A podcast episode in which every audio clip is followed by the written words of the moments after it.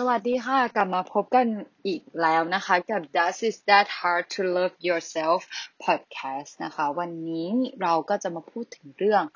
การเลิกโทษตัวเองนะคะ คือ don't blame yourselves มนุษย์เรานะคะ มักจะมีวิธีการจัดการกับตัวเองเมื่อตัวเราทำผิดพลาด แล้วแปลกมากวิธีที่มักจะทำกันก็คือการโทษตัวเอง เกิดขึ้นบ่อยด้วยค่ะ ไม่ว่าจะเกิดอะไรขึ้นติดขัดต่างๆ เนี่ยจะโทษตัวเองไว้ก่อนแล้วมันจะทำให้รู้สึกสบายใจ ค่อยยังชั่วไปต่อได้ วันนี้เราจะมาพูดถึงการโทษตัวเองที่หลายๆ คนใช้ มันเกิดจากอะไร แล้วถ้าทุกคนไม่อยากจะใช้วิธีนี้แล้ว เราจะมาแก้ไขกันยังไงอามาฟังกันเลยค่ะ คือตัวเราเนี่ยได้ไปฟังนักจิตวิทยาชื่อว่าวันเฉลิมคงคาหลวง เขาบอกว่าการโทษตัวเองเนี่ยมันเป็นนกลไกทางจิตใจของเราอย่างหนึ่ง ว่าเมื่อทำแล้วเนี่ย เราเมื่อเราทำผิดแล้ว แล้วเราก็ลองมา เราโทษตัวเอง มันจะทำให้เรารู้สึกสบายใจ เออ แปลกไหมคะแต่การโทษตัวเองอะใช้บ่อยไป มันจะไม่ส่งผลดีกับตัวเราเท่าไหร่ เพราะว่าบางครั้งความเป็นจริง คุณอาจจะไม่ได้ผิดแต่ตัวเรากลับมองว่าตัวเรานั้นผิด นั่นแหละค่ะ คือการ โทษตัวเองจนมองไม่เห็นความเป็นจริง เพราะว่าจิตใจเนี่ยจดจำว่าวิธีการนี้เป็นวิธีการที่ดีและจะทำให้เราผ่านปัญหา ไปได้เร็วที่สุด รู้สึกดีที่สุด แต่เราลืมมองสิ่งที่เลวร้ายที่สุดคือเราไม่มองถึงความเป็นจริง มองเห็นโลกเราเนี่ยมองเห็นโลกที่เรามองเนี่ยคาดเคลื่อนไปจากความเป็นจริง คนที่โทษตัวเองบ่อยๆ เนี่ยมักจะรู้สึกว่าตัวเองนั้นแบกโลกไว้ทั้งใบ และโทษทุกเรื่องว่าเป็นความผิดของตนเองเนี่ย แล้วก็คอยควบคุมทุกอย่างเพื่อให้ตัวเองนะไม่ไปเจอเรื่องร้ายๆ เพื่อหลีกเลี่ยงการโทษตัวเองเนาะค่ะ แล้วเราก็จะมาดูกันว่าเราเนี่ยจะมีวิธีที่จะแก้การโทษตัวเองอย่างไร ค่ะ สิ่งสำคัญสำหรับเรานะคะ ที่เราต้องทำทุกวันเนี่ยก็คือการรับผิดชอบตัวเอง บ่อยครั้งเราต้องการทราบว่า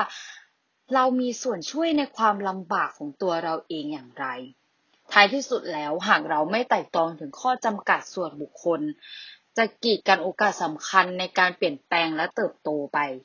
อย่างไรก็ตามนะคะบางครั้งเรามักที่จะวิพากษ์วิจารณ์แล้วก็โทษตัวเองมากเกินไป แล้วก็มองตัวเองในแง่ลบ แล้วทำไมเราถึงโทษตัวเอง มันก็มีหลายหลายสาเหตุหลายประการที่เราอาจตำหนิตัวเองมากเกินไป แล้วก็ทำให้เรารู้สึกว่าการโทษตัวเองเนี่ยมันเป็นสิ่งที่ดีทำเป็นสิ่งที่ทำให้เรา move on ไปได้ อย่างไรก็ตามนะคะ ประสบการณ์ชีวิตเนี่ยมันก็เป็นตัวกำหนดการโทษตัวเองได้เหมือนกัน อย่างเช่นประสบการณ์วัยเด็กนะคะ เราอาจจะ เอ่อ โทษตัวเอง เพราะประสบการณ์วัยเด็กของเรา โดยเฉพาะอย่างยิ่งการโทษตัวเองที่แบบ มันมีรากฐานมาจากชีวิตวัยเด็กของทุกคน อย่างเช่น ตัวคุณเองเนี่ยอาจจะได้รับการเลี้ยงดูให้ให้มีความรับผิดชอบอย่างมาก อย่างเช่นต้องดูแลพี่น้อง หรือดูแลพ่อแม่ที่ที่ไม่พร้อม support ต่างๆ สิ่งเหล่านี้มันอาจจะทำให้คุณรู้สึกว่า คุณต้องรับผิดชอบตัวเองเป็นอย่างมาก เนาะรายการพัฒนาชีวิตที่แบบสูงเกินจริง แม้ว่า แม้ว่าจะเผชิญกับสิ่งที่ไม่สามารถควบคุมได้ในที่สุด ในทำนองเดียวกันหากคุณได้รับการยกย่องอย่างสูงในวัยเด็ก สิ่งนี้อาจทำให้คุณรู้สึกว่า ต้องทำทุกอย่างให้ดีให้ถูกต้อง ให้เป็นไปตามแบบแผนที่คุณตั้งไว้ เพื่อที่จะให้รู้สึกคุ้มค่ากับความสำเร็จของคุณ แต่คุณไม่คิดว่าบางทีบางสิ่งบางเรื่องมันอาจจะเหนือการควบคุม แล้วเมื่อ สิ่งบางอย่างที่คุณไม่สามารถควบคุมได้ ก็จะมาวนเรื่องโทษตัวเองอยู่อย่างนั้น ในขณะเดียวกันประสบการณ์เชิงลบในชีวิตในวัยเด็กก็ก็นำไปสู่การตำหนิตัวเองได้เช่นกันอย่างเช่น ถ้าคุณเป็นเด็กซน ในครอบครัวของคุณมักจะได้รับการตำหนิมากกว่า หรือบางทีคุณอาจเข้าใจความคิดที่ว่าคุณมักจะถูกตำหนิ เติบโตในสภาพแวดล้อมที่เข้มงวดสามารถทำให้คุณตระหนักถึงความล้มเหลวของตัวเองได้เช่นกัน การตระหนักถึงผล ของการกระทำผิดกฎอาจทำให้คุณกังวลว่าจะทำผิดพลาด แล้วก็รวมไปถึงโทษตัวเองในวัยผู้ใหญ่ด้วย สุดท้ายเนี่ยน่าสังเกตว่าแม้รากเหง้าของการตำหนิตนเองเนี่ย ยังคงลึกลับซับซ้อน แต่ก็แต่วิธีเจ็ดวิธีที่วันนี้ใบบัวจะเอามาให้ทุกคนนะคะ ก็คือเอ่ออาจจะไป แอพพลายหรือไปอดแอปกับชีวิตในการทำงานชีวิตในประจำวันของทุกคนให้เป็นมุมมองบวก และเป็นจริงมากขึ้นกับตัวเอง ลองทำตามเจ็ดข้อนี้ดูไปใช้ในชีวิตของคุณนะคะถามตัวเองว่าอะไรเหมาะกับบุคลิกและสถานการณ์ของคุณมากที่สุด ไม่จำเป็นต้องทำตามลำดับขั้นตอนที่ตั้งไว้ให้ก็ได้ค่ะ คือพยายามที่ไม่ต้องฟิกซ์คือไม่ต้องเป๊ะแต่ว่า เราลองเอาเจ็ดข้อนี้หรือว่าเอาแค่ข้อที่คุณรู้สึกว่าคุณสบายใจที่จะทำลองไปทำดูเผื่อเผื่อว่าอาจจะส่งผลดีกับตัวคุณนะคะ ข้อแรกที่จะมาแนะนำเลยก็ลองพูดคุยกับคนอื่น คุณอาจจะแปลกใจนะคะ ที่การพูดคุยคนอื่นเนี่ยมันสามารถช่วยให้คุณรับมือกับความกังวลได้ขนาดนั้นเลยเหรอ แต่ความเป็นจริงแล้วเนี่ยตามหลักการคนเหล่านี้เนี่ย คุณต้องไปคุยกับคนที่คุณไว้วางใจจริง ๆ และคนคนนั้นต้องเป็นผู้ฟังที่ดี ไม่อึดอัดจากการสนทนาที่ยากลำบากของคุณนะคะ เมื่อคุณเชิญคนคนเอ่อหรือว่าปรึกษาคนที่คุณไว้วางใจเนี่ยแบ่งปันความคิดของคุณ คุณก็ยังมีโอกาสได้เห็นสถานการณ์ของคุณแบบมุมมองที่แตกต่างไป ในบางเรื่องที่คุณคิดว่ามันหนักหนาสาหัสมาก มันไม่มีทางออก ในขณะเดียวกันหากเขาเจอในสถานการณ์เดียวกับคุณ เขาอาจจะมองเรื่องนี้เป็นเรื่องที่ง่ายดาย แล้วคุณอาจจะได้มุมมองที่แปลกใหม่จากเขา มุมมองที่คุณอาจจะคิดว่า เออ มันก็ง่ายแค่นี้เองอะไรอย่างนี้ เพื่อที่จะเลิกโทษตัวเองมากขึ้น บางครั้งการเปลี่ยนแปลงเนี้ยสามารถลดความรู้สึกรับผิดชอบที่คุณรู้สึกได้ทำให้ มันทำให้คุณรู้สึกโล่งใจ และการตำหนิตัวเองเนี่ยสามารถบรรเทาได้ด้วยการพูดกับนักบำบัดหรือผู้เชี่ยวชาญก็ได้นะคะ เพราะว่าคนพวกนี้เนี่ยจะจะไม่ได้มีส่วนเกี่ยวข้องกับคุณ และแบบเขาไม่ได้มีความคาดหวังกับตัวคุณอย่างเหมือนเพื่อนหรือครอบครัวที่เราจะเลือกไปพูดอย่างเงี้ยค่ะ นั่นอาจจะเป็นถ้าคุณไม่แบบไม่สบายใจกับการพูดกับนักเอ่อครอบครัวหรือ เพื่อน ก็อาจจะเลือกที่คุยกับนักบำบัดหรือผู้เชี่ยวชาญก็ได้ เพราะว่าคนพวกนี้เขาไม่รู้ภูมิหลังของคุณเขาฟังในสิ่งที่เป็นปัจจุบันที่คุณเล่าให้เขาฟังแล้ววิเคราะห์อย่างตรงไปตรงมานะคะนักบำบัดเนี่ยก็คือจะอาจจะมอบประสบการณ์หรือมอบเอ่อวิธีหรือคำแนะนำที่ดีให้กับคุณได้ ข้อต่อมาปรับความคิดของคุณใหม่ หยุดโทษตัวเองในทุกสิ่งของคุณนะคะตระหนักว่า สิ่งสำคัญต้องใส่ใจกับวิธีที่คุณพูดกับตัวเอง แล้วก็ประเภทของความคิดที่มี ก็อย่างเช่น เราจะมีคำพูดที่รู้สึกว่ามันปลอบประโลมใจตัวเอง เราจะมีน้ำเสียงที่เรารู้สึกว่าน้ำเสียงนี้มันมันดีจังมันรู้สึกแบบฟังแล้ว มันรู้สึกโอ้ยรู้สึกมีพลัง น้ำเสียงที่คุณพูดต่อตัวเองนะมันมันเป็นสิ่งสำคัญนะคะในในความคิดของคุณนะอย่างเช่น เราจะพูดว่า เราต้องทำข้อสอบได้สิวันนี้ แต่ถ้าน้ำเสียงที่เราพูดมันเป็นน้ำเสียงที่เป็นแบบ ประชดประชันกับตัวเอง ก็ต้องทำได้สิก็อ่านหนังสือมาขนาดนั้นแล้ว มันมันมันไม่มีทางที่จะเป็นเสียงที่มีพลังได้ แต่ถ้า อ่าสมมติอันนี้คือเสียงเซฟโซนของเรานะคะ คืออย่างเช่น ต้องทำได้สิอะไรเงี้ย คือเราต้องทำได้อะไรเงี้ย คือมันจะเป็นเสียงที่เรารู้สึกว่า มันมัน safe ต่อเราอย่างเช่นแบบ ไม่มีอะไรน่ากลัวเลยเราทำได้ เป็นน้ำเสียงที่รู้สึกว่ามันเป็นความ safe zone ของเรา เป็นเสียงที่เราทำให้เรารู้สึกมีพลังอะแล้วก็ควรเปลี่ยนคำว่าควร แล้วเปลี่ยนไปใช้คำว่า อย่างเช่นทำได้แทน อย่างเช่นคำว่าฉันควรทำเงินได้มากกว่านี้ ให้เปลี่ยนเป็นฉันจะทำอะไรบ้างเพื่อเติมเต็มใน ในที่ทำงานหรืออย่างเช่น ฉันหาเงินได้มากพอที่จะมีสุขภาพที่ดี มีความสุขและปลอดภัย อย่างเงี้ยค่ะ มันจะทำให้คุณรู้สึกว่ามันเลิกกดดัน ความที่ว่าฉันต้องทำเงินได้มากกว่านี้ มากกว่านี้มากกว่านี้อะไรอย่างนี้ คือมันเหมือนเป็นการกดดันตัวเองมากเกินไป ข้อต่อมานะคะ คือเรียนรู้และก้าวต่อไป อย่างที่พูดไปพอดแคสต์ครั้งที่แล้วนะคะ คือการยอมรับตัวเองก่อน ก่อนอื่นเราต้องยอมรับตัวเอง แล้วก็เรียนรู้ในการก้าวต่อไป มันไม่ยากหรอกค่ะ เราต้องลอง เริ่มต้นเนี่ย คุณอาจจะมองว่าเป็นสัญชาตญาณของความล้มเหลวหรือความอ่อนแอ แต่คุณสามารถเลือกมองข้อผิดพลาด ให้เป็นการเรียนรู้แทนได้ อย่างเช่นเราลองเขียนลงค่ะลงกระดาษ แล้วก็จับใจความในสิ่งที่มันเกิดขึ้นทุกอย่าง จากนั้นก็ท้าทายตัวเองเพื่อหาสามสิ่งที่คุณได้รับตัวอย่างเช่น หากคุณแบบรู้สึกว่าการออกเดทมันไม่ได้ผ่านไปด้วยดี อาจจะได้เรียนรู้ว่าสิ่งสำคัญ คือต้องเป็นคนที่จริงใจ แทนที่จะพยายามแสดงเป็นคนอื่น แล้วคุณก็ไม่ค่อยเข้ากับคนที่อะไรบลาบลาบลาก็คือ คุณก็ลองเขียนลงบนกระดาษดูว่า สิ่งที่คุณรู้สึกอ นอกจากนี้นะคะ การเรียนรู้วิธีหยุดโทษตัวเองเนี่ยหมายถึงการพัฒนาวิธีที่เป็นรูปธรรมในการก้าวข้ามความผิดพลาด เมื่อแบบบันทึกบทเรียนของคุณให้ขีดเส้นใต้สิ่งที่เกิดขึ้น ให้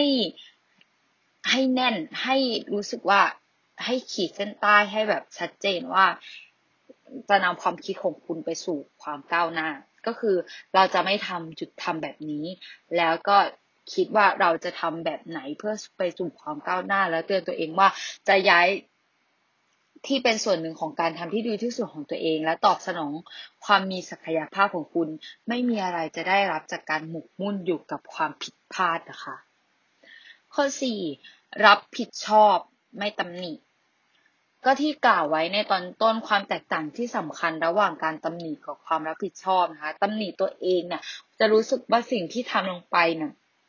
วิธีนี้คุณจะรู้สึกเกลียดตัวเองในระดับระดับหนึ่งด้วยซ้ำอะ ในทางตรงกันข้ามการรับผิดชอบคือ ประเมินบทบาทที่คุณเล่นและหากจำเป็นให้แก้ไขตัวอย่างเช่น ถ้าแบบมองข้ามบางสิ่งในในที่ทำงาน การโทษตัวเองหมายถึงการคิดว่าคุณทำงานได้ไม่ดีรู้สึกละอายใจในขณะเดียวกัน การรับผิดชอบเนี่ยรวมถึงการรู้ว่าเหตุใดทำไมถึงทำผิดพลาด ยอมรับกับทีมของคุณและดำเนินการ เพื่อป้องกันไม่ให้ตัวเองทำสิ่งที่คล้ายกันในอนาคตต่อไป นี่คือความรับผิดชอบในในหน้าที่ของคุณ แม้ว่าจะเป็นการดีที่หลีกหนีจากการตำหนิตัวเองแต่การรับผิดชอบเนี่ยเป็นสิ่งสำจำเป็นสำหรับความสัมพันธ์ที่แบบเป็นผู้ใหญ่ความสัมพันธ์ที่ดีต่อสุขภาพในทุกด้านของชีวิตและการเติบโต นอกจากนี้เนี่ยคนยังชื่นชมความกล้าหาญและความซื่อสัตย์ที่ต้องมีความรับผิดชอบนะคะ ต่อมาคือการรักตัวเอง การรักตัวเองและการดูแลตัวเองเนี่ย ป้องกันเป็นสิ่งที่ป้องกันอย่างดีเลยนะคะ ไม่ให้คุณโทษตัวเองมากเกินไป ตรวจสอบตลอดนะว่าคุณใช้เวลาอย่างไรถามตัวเองว่าทุ่มเทพลังงานให้กับงานอดิเรกความสนใจและความเป็นอยู่เนี่ย ดีพอหรือไม่ หลายคนเนี่ยมักเอาแต่หมกมุ่นกับรูปแบบการตอบสนองความต้องการของคนอื่นว่า คนอื่นรู้สึกยังไงกับสิ่งที่เราทำสิ่งที่เราทำอยู่มันมันดีไหม อย่างเงี้ยค่ะ แต่ต้องมีสติแกะสลักออกเวลาสำหรับตัวเองว่า ถ้าคุณกำลังจะปลูกฝังทัศนคติของแท้รักตนเองเนี่ยอย่าลืมว่าการดูแลตัวเองยังต้องการก้าวไปสู่ความสัมพันธ์ที่รักและมิตรภาพโดยหลีกเลี่ยงจากพลวัตที่เป็นผิดหรือท็อกซิกระบายซึ่งเกินจุดประสงค์ นอกจากนี้พยายามฝึกมุ่งเน้นไปที่ด้านบวกนะคะคือจะได้ ทำได้คือท้าทายตัวเอง ให้คิดห้าสิ่งเพื่อให้ลองคิดห้าสิ่งเพื่อให้รู้สึกขอบคุณเมื่อสิ้นสุดแต่ละวัน เป็นเรื่องตัวเอง ให้ท้าทายตัวเอง ให้คิดว่าอย่างน้อยหนึ่งสิ่งที่คุณชอบเกี่ยวกับตัวเองในวันนั้น ลองคิดและเขียนลงไปนะคะ ต่อมาเคลียร์ใจของคุณ สุดท้ายเนี่ยตำหนิตนเองและปฏิเสธ ทั่วไปเนี่ยมีทั้งง่ายต่อการตรวจสอบและง่ายต่อการป้องกันไม่ให้ ไม่ให้ถ้าคุณได้รับ เป็นนิสัยของการฝึกการออกกำลังกายสติ หรือเทคนิคการทำสมาธิกลยุทธ์เหล่านี้เนี่ยจะช่วยให้คุณจดจ่อกับช่วงเวลาปัจจุบัน นอกจากนี้เนี่ยยังช่วยขจัดรายละเอียดที่ไม่เกี่ยวข้อง ซึ่งมันทำให้คุณขุ่นมัวตัวอย่างเช่น ลองหายใจทำสมาธิง่ายๆเนี่ยสิบนาทีหลับตามุ่งเน้นไปที่หายใจเข้าหายใจออก แล้วก็สังเกตอัตราการเต้นของหัวใจนะจะทำให้จิตใจมันสงบขึ้น ลองใช้แบบประโยคแบบเพิ่มข้อความยืนยันลงในสมาธิของคุณว่า เช่น ฉันเรียนรู้ความผิดพลาดและก้าวต่อไป หรือ ฉันเป็นที่รักและฉันดีพอ การยืนยันเหล่านี้สามารถพูดได้นอกบริบทการทำสมาธิเช่นกัน แต่ต้องพูดโดยที่เราไม่อคติกับตนเอง หรือว่าแบบพูดโดยไม่ไปโซอย่างไรฉันเป็นที่รักและฉันดีพออะไรเงี้ยมันจะทำให้รู้สึกว่า มันไม่เป็นความจริงใจนอกมาจากใจของเรา แล้วพูดออกไปว่า ฉันเรียนรู้จากความผิดพลาด แล้วฉันก็จะก้าวต่อไป เออ นะคะ ลองลองเอาไปวิธีพวกนี้ไปปรับใช้กับใช้ชีวิตประจำวันของเราดูเนาะบางทีเนี่ยบางคนอาจจะคิดว่าข้อนี้ฉันทำยังทำไม่ได้หรอก ก็หลักข้อนี้ไปลองทำข้อที่เรารู้สึกว่า เออ มันมันมันเป็นไปได้กับ กับชีวิตจริงของเราแล้วก็ลองมาทำอย่างเช่นการนั่งทำสมาธิ การบอกตัวเองซ้ำๆว่าฉันรักตัวเอง ฉันรู้สึกดีกับตัวเองในทุกๆวัน โดยเป็นน้ำเสียงที่เรารู้สึกดีกับตัวเองอย่างเงี้ยนะคะ มันเป็นสิ่งที่ทำไม่ไม่ได้ยากอะถ้าบางคนคิดว่าข้อนี้ยากเราก็ยังสามารถไปลองปรับใช้กับข้ออื่นได้เนาะการโทษตัวเองเนี่ยมันมันไม่มีอะไรดีขึ้นเลยนะ ทุกคน คือบางครั้งเนี่ยมันอาจจะใช้ได้เพื่อเพื่อทำให้เราเนี่ยก้าวข้ามหรือ move on กับสิ่งที่ที่เราเจออยู่ไปได้อย่างรวดเร็ว แต่เมื่อเราเราทำบ่อยๆเข้าแล้วเนี่ยมันมันไม่เกิดผลดีกับตัวเราอย่างแน่นอน เราจะมองโลกเนี่ยบิดเบี้ยวไปนะทุกคนฝากไว้นะคะ don't blame yourself too much ค่ะ ก็หวังว่าพอดแคสต์นี้นะคะ จะเป็นประโยชน์ต่อทุกคนเนาะแล้วก็ ให้ทุกคนนะคะ ได้รับประโยชน์อย่างสูงสุดจากจากพอดแคสต์ครั้งนี้ค่ะ หวังว่าทุกคนจะเลิกโทษตัวเองได้นะคะ บ๊ายบาย